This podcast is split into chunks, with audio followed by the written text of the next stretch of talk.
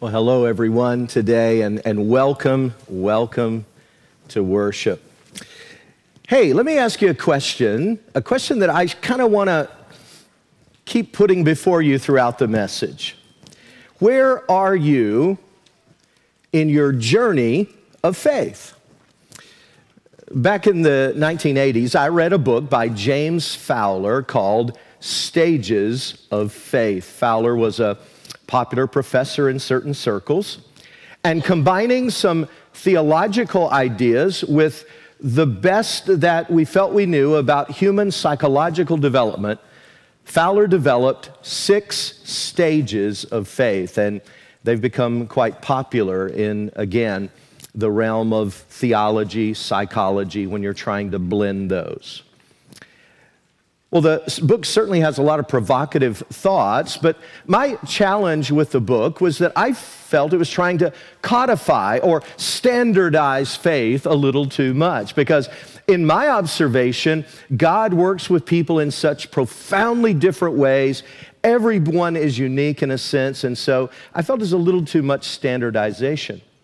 But I must admit this I do believe that there are some commonalities as we journey with Christ. I do believe there are some commonalities in the, in the journey and the process that we go on. So today, I, I, want to mention three of those that come right out of, this, out of this story, which is the second miraculous sign that John gives us in his gospel. I want you to see, I want you to note that we can move kind of in and out of these stages really fast, particularly when God is bringing us through a time of personal crisis. So you be your own diagnostician. You examine your own life today and try to figure out where am I on this journey of faith. The first stage I am calling a seeking faith. Let's pick the story up as John records it in John 4, beginning in verse 46. Once more, he visited Cana in Galilee, where he had turned water into wine. There was a certain royal official whose son lay sick at Capernaum.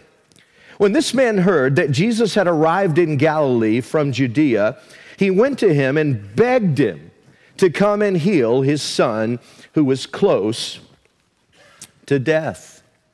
Now, this man was obviously seeking for Jesus.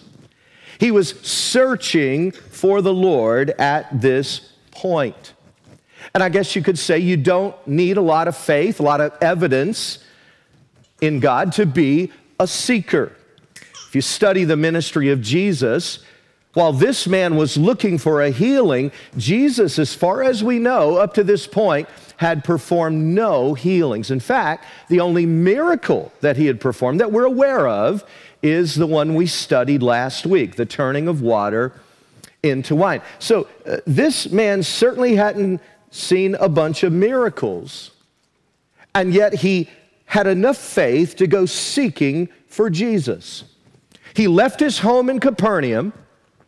Some 20 miles away, he was wondering if Jesus could help solve his dilemma. Hey, let me ask you do you remember when you first began to seek for God? Maybe you knew you needed something. There was a hunger. What Augustine called this spiritual vacuum. Later, Pascal talked about this vacuum inside of us, this void that only God can fill. I remember in my own young life, I, I was a mere seven years old. I can remember this distinctly when I began to really seek, to really wonder, to really kind of search for God in my life. I knew I was needy. I knew I had a spiritual need, that there was something about God that I wasn't experiencing. And so, from the ages of seven to 13, when I was finally saved, when I finally had a conversion experience, those were years of very much seeking for me. But I want you to consider, wherever you are in your journey, three aspects to this kind of seeking faith. You might want to jot some of these words down. First, he came with urgency. Now, it's my observation that few people stumble on Jesus casually. In fact, the Bible tells us in several places that it's the urgent seeker who finds God. Consider this verse, Jeremiah 29. God says to Jeremiah, through Jeremiah, You will seek me and find me when you seek me with all of your heart. Some translations say, When you search for me with all of your passion or with all of your heart. There's an urgency to it. Or consider what Jesus said later in Matthew's gospel. He said, Ask and it will be given you, seek and you will find, knock and the door will be open to you. For everyone who asks receives, he who seeks finds, and to him who knocks, the door will be opened. Now, those verbs used there, the asking, the seeking, the knocking, are not a one time deal. In fact, in Greek, they convey continuous action in the present. In other words, Jesus is saying to you and me today look, it's the person who persistently asks, the one who continually seeks, the one who will not stop knocking, who is going to really be the recipient. Interesting. Some of you are here today, I'm convinced, because you're seeking. I've talked to a number of people personally in the last few months that are on a spiritual odyssey of sorts. And I, I ask them questions and where are you and what do you believe in? Hey, I'm so glad you're here. How did you come to know about grace? And, and they tell me about this journey of faith. I say to you, bravo. And yet I'm amazed at, at just now, it's wonderful how open and candid people are about where they are. Many just say, you know, th- this personal relationship thing you're talking about, I-, I just don't know about that yet, but boy, I'm really seeking after Jesus. You know what? These words should be exciting to you.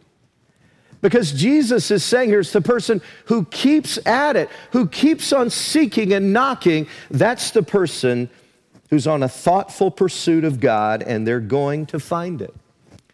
Now, some of you have read your Bibles a bit, may want to protest to me right now. I'm talking about seekers. And you may say, Pastor Rex, I thought you were a man of the Bible. Don't you know the Bible says? I've had numerous people say this to me. In Romans chapter 3, verse 10, no one understands, no one seeks after God. And that's exactly what it does say. But I hope you're listening. That is describing our state, our natural condition, apart from God's work in our lives. Yes, in our own broken, sinful nation, nature, yeah, we're not seekers after God at all. That is absolutely right. And that's what Paul is describing there. But when God begins to work in our lives, it is absolutely appropriate, as these verses have indicated, to say that God, first of all, gives us a curiosity.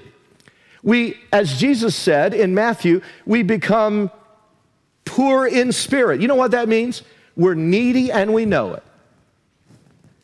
And boy, if you're here today and you're needy and you know you're needy, you are right where you need to be. You are a genuine seeker after God. Why? Because God is stirring you up. That's precisely why some of you are searching. God's creating this awareness, and it's awesome.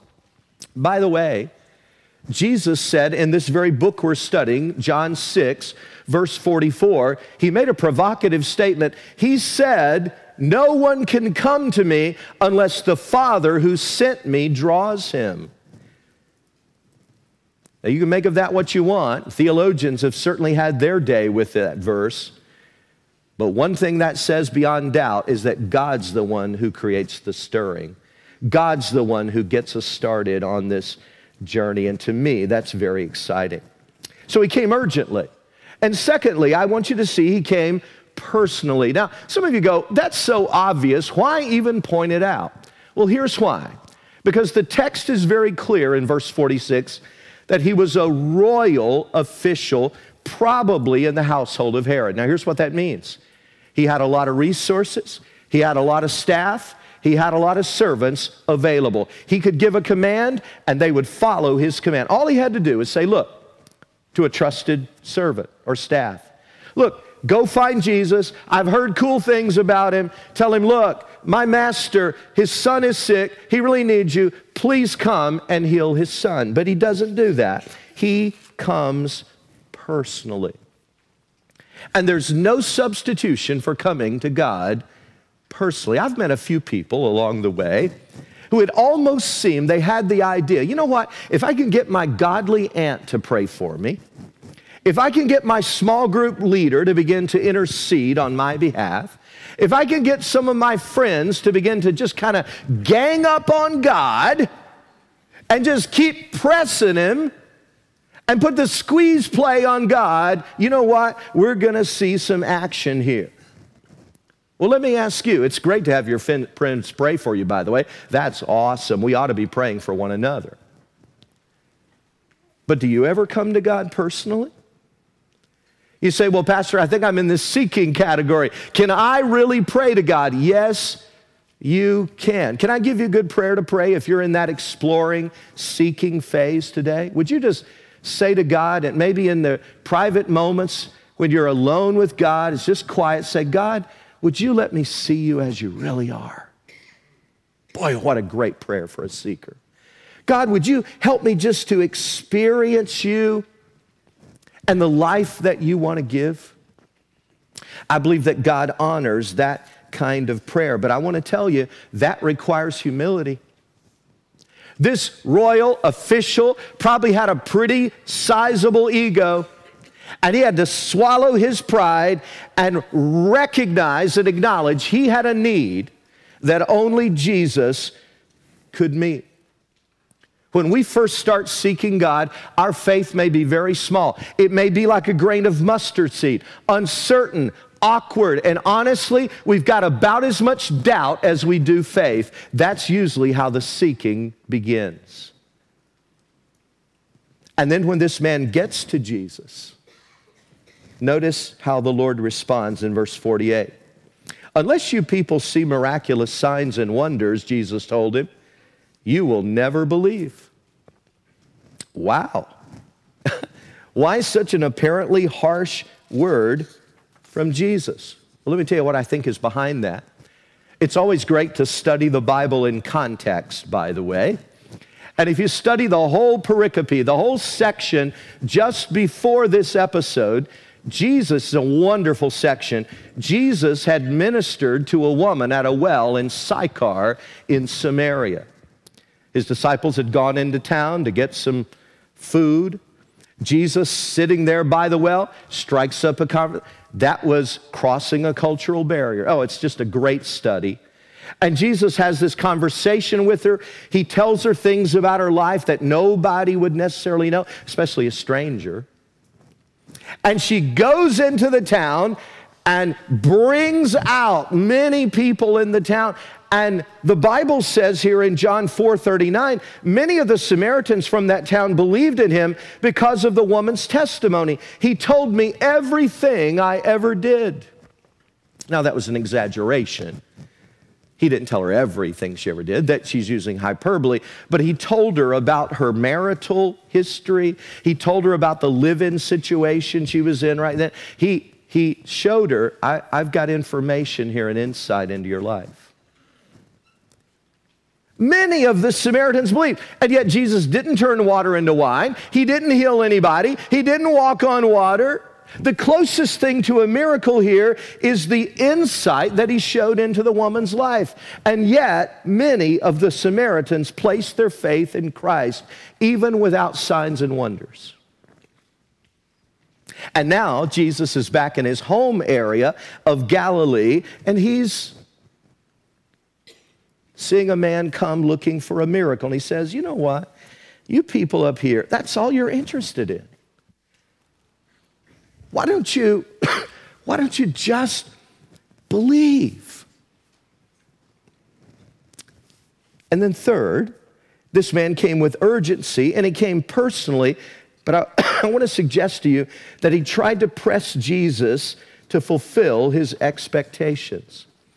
Verse 49b reads, Sir, this is the man talking, Sir, come down before my child dies. He had faith, yes, bravo, but he also had a fault. His fault was he tried to stipulate to Jesus actually how Jesus should do what he wants him to do. He tried to press Jesus into the mold of his own expectations. Now, if you hear anything I say today, I want you to hear this. We've got a big problem when we try to use Jesus instead of just surrendering our whole life to Jesus. I'm going to say it again. We've got a big problem when we try to use Jesus instead of just surrendering our whole life to Jesus. Now, I know I'm getting personal here, but hey, I got to go for it. Have you been trying to dictate to God how He should work in your life instead of just surrendering to Him? Now, here's my guess.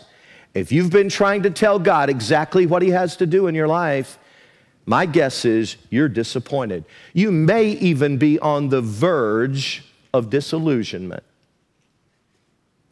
because in my experience, the Lord is original every time. Oh, He works, but He's going to work in the way He desires. And faith and fault get mixed up here. This guy has enough faith to seek Jesus, but the fault is enough to dare to prescribe to Jesus how he should do what he's going to do. Yet, in spite of all that, it's pretty amazing. Jesus says to him in verse 50, You may go, your son will live. Now that leads me to a second aspect of faith. There's a seeking faith which brought him to Jesus, but secondly, consider a resting faith. and again, ask yourself, where am I on this journey? In verse 50, Jesus replied, You may go, your son will live. And then note this next phrase because I want to camp out here just a moment. The man took Jesus at his word and departed.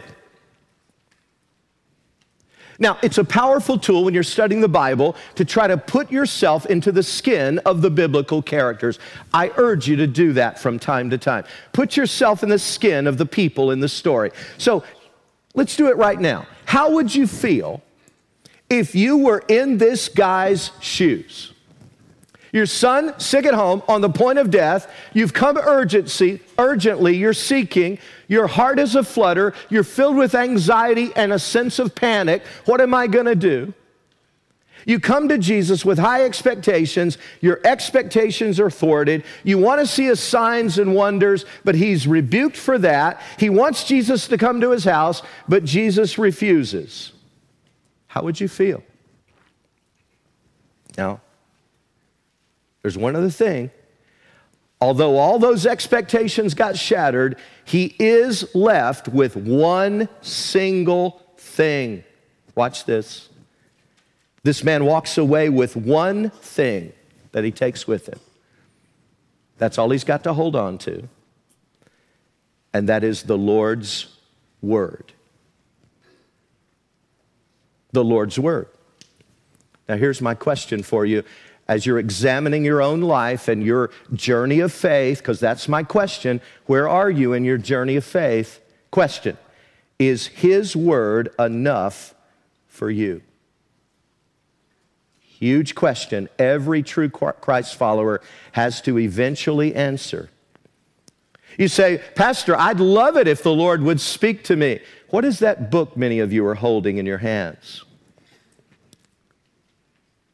That thing we call a Bible is God speaking. Oh, I believe He also nudges us. I believe He also speaks to us in other words today, but it will always be in line with what is written down in Scripture.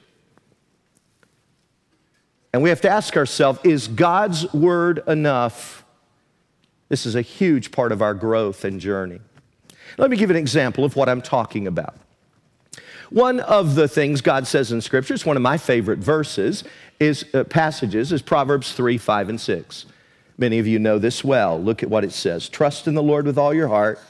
Do not lean on your own understanding. In all your ways, acknowledge him, and, and he will make your paths straight, or he'll direct your paths. Right? Promise and conditions. The conditions trust in the Lord, don't lean on your own understanding. You don't have to understand it all, it doesn't have to make sense to you all the time. Just acknowledge him in all your ways. And if you do that, here's the promise God says, I will direct your paths. That is the word of the Lord. I'm going to direct. God says to you today, this is a word. You don't even have to wonder about this. I am committed to your direction in life.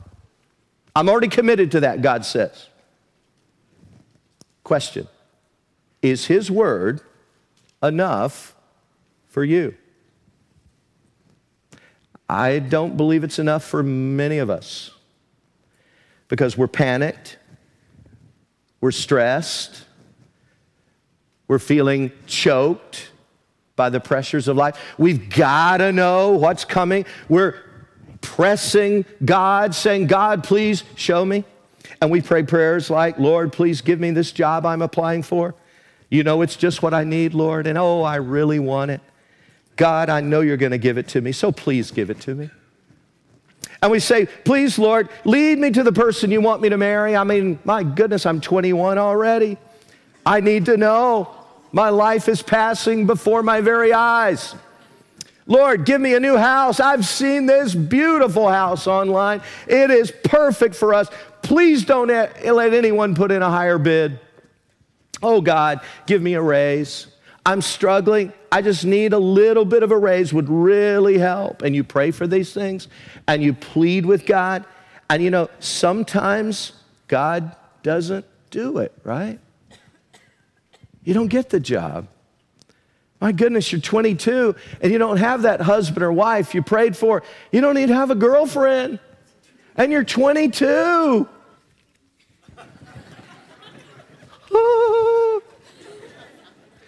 and somebody did put a higher bid and you didn't get that raise. And then we up the ante with God. We try to twist God's arm a little bit. God, prove to me that you love me, Lord. Oh, prove it by showing me a sign, Lord. I need a real miracle here. I mean, a real miracle. When I come to work on Monday morning up Hoosick Street, Lord, let every light be green. A real miracle. Now, Lord, I've got belief, but I'm also prone to doubt. So just prove it to me, Lord, by showing me. And then I'll really know you love me. And when we do those kinds of things, you know what I think God is saying? What Jesus said in verse 48 unless you people see miraculous signs, you will never believe. Now, oh, Spoiler alert here. Just, I love miraculous signs. I love miracles. I pray for them sometimes. I love them when God does that. But the problem with basing your hope on that kind of experience of a miracle, the problem with basing your hope on dramatic things is if dramatic things don't come, you think nothing is happening. And that's just not true. Jesus said, as we learned last week, My Father is always working. It's just not always dramatic and obvious. I'm going to tell you the basis of every problem you've got. How's that for a promise? Here we go. Are you ready? This is worth the world right here.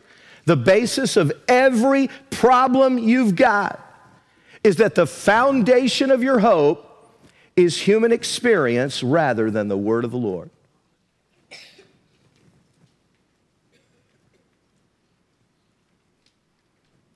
That's the basis of every problem you've got. Is that the foundation of your hope is human experience rather than the word of the Lord. We praise God for every experience. We're going to get to that in a little bit. But it's the word of the Lord on which we stand. Proverbs 35 says, Every word of God is flawless. He's a shield to those who take refuge in him. And a resting faith is simply taking God as, at his word. Let me ask you, do you have a resting faith? Now, before we quickly move on and wrap up, I want to describe to you where this idea of a resting faith comes from. Verse 51 While he was still on the way, his servants met him with the news that his boy was living. When he inquired as to the time when his son got better, they said to him, The fever left him yesterday. So, in other words, this is now the next day.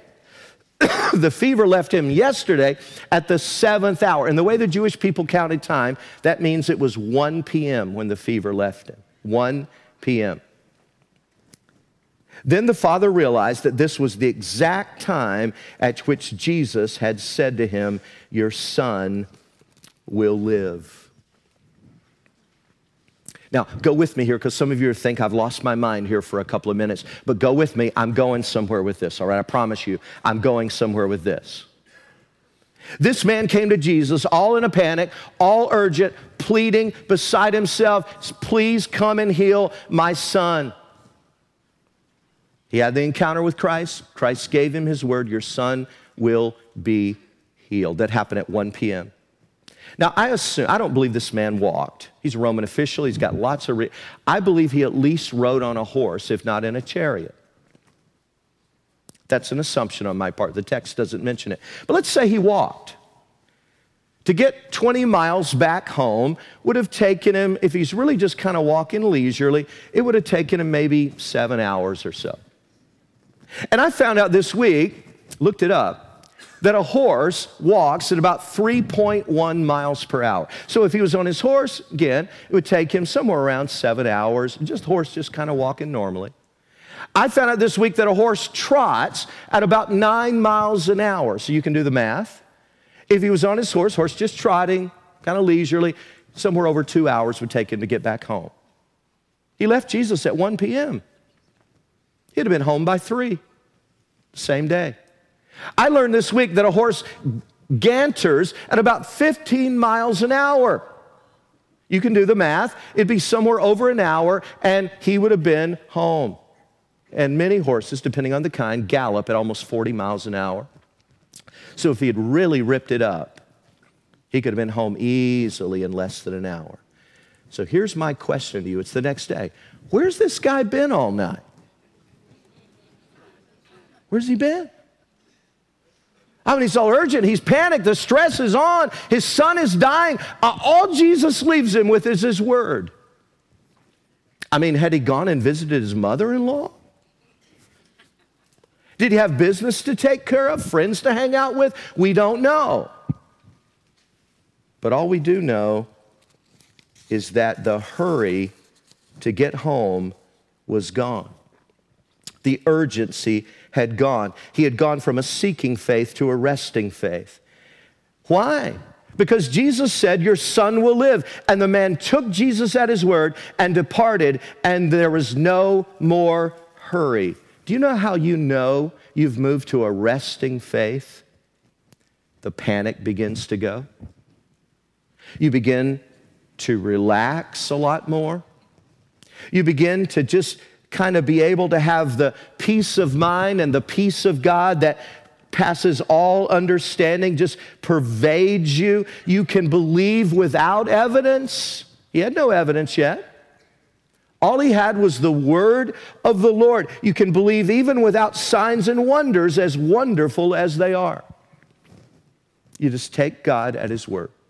There's a saying in our culture, I've used it many times myself Seeing is believing.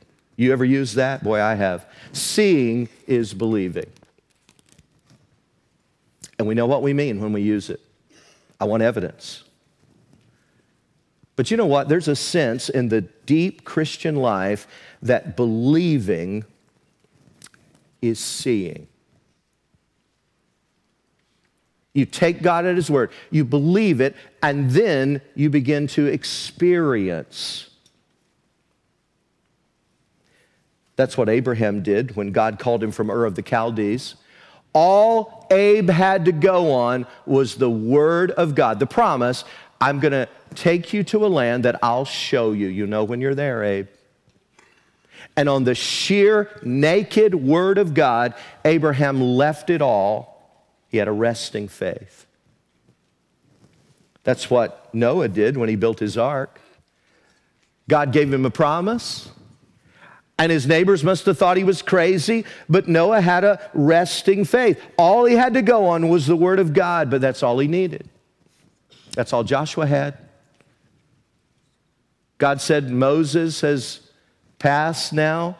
But as I was with Moses, I'm going to be with you, Joshua. And now it's time to go into that promised land we've been anticipating. And I want those priests to take that ark up. And when their feet get in that water, I'm going to part those waters for you of the Jordan River.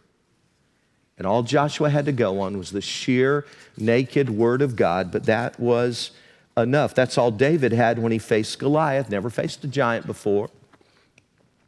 But he said, You come to me with sword and shield. I come to you in the name of the Lord my God. God's given me a promise that he's going to deliver you into my hand. And standing on the sheer word of God, David acted. That's what a resting faith does. One final stage of faith I'll mention, and that is a knowing faith. He went from a seeking faith to a resting faith. He took the Lord at his word, and then with that resting faith, he relaxed. And he took his time getting home because he just believed the word of the Lord. And John 4 reads, While he was still on the way, we looked at this a moment ago, his servants met him with the news his boy was living. When he inquired as to the time when his son got better, they said to him, The fever left him yesterday at the seventh hour then the father realized it was the exact time that Jesus had said to him, Your son will live. And here's the phrase I want you to see. So he and all his household believed. And you say, oh, whoa, whoa, time out. I thought he had already believed. He had. The NIV translated that in verse 50. The man took Jesus at his word and departed. The NIV uses a dynamic equivalent principle when they translate. And so, took Jesus at his word is the word believe, pisteuo. The King James translates that the man believed the word, the Lord had spoken to him, and went his way. Every other translation practically uses the word believed. He had already believed, but now, now he has the experience, the full assurance that comes when you act purely on his word.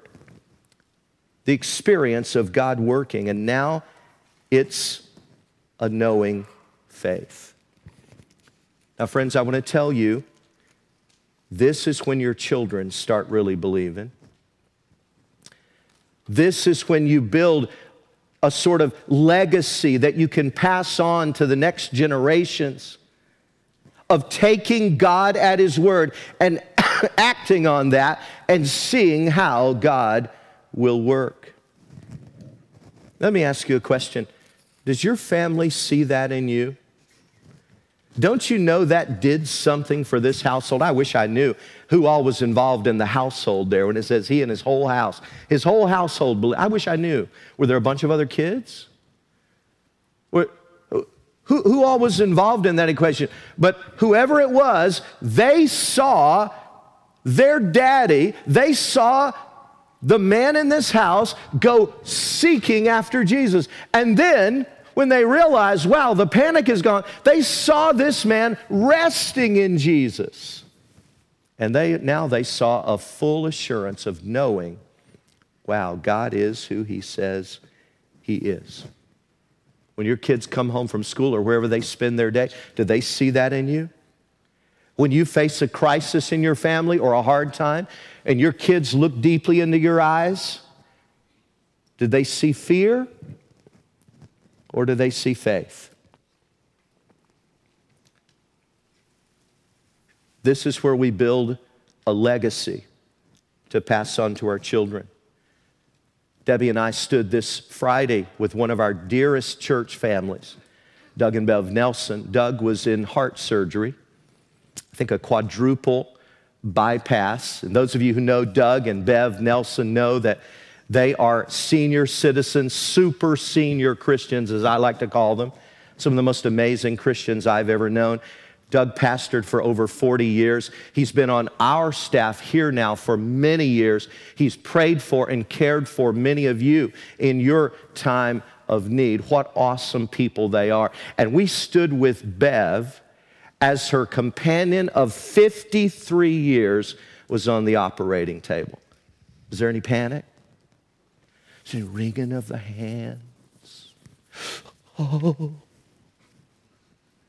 No. She had been down one too many roads with Jesus.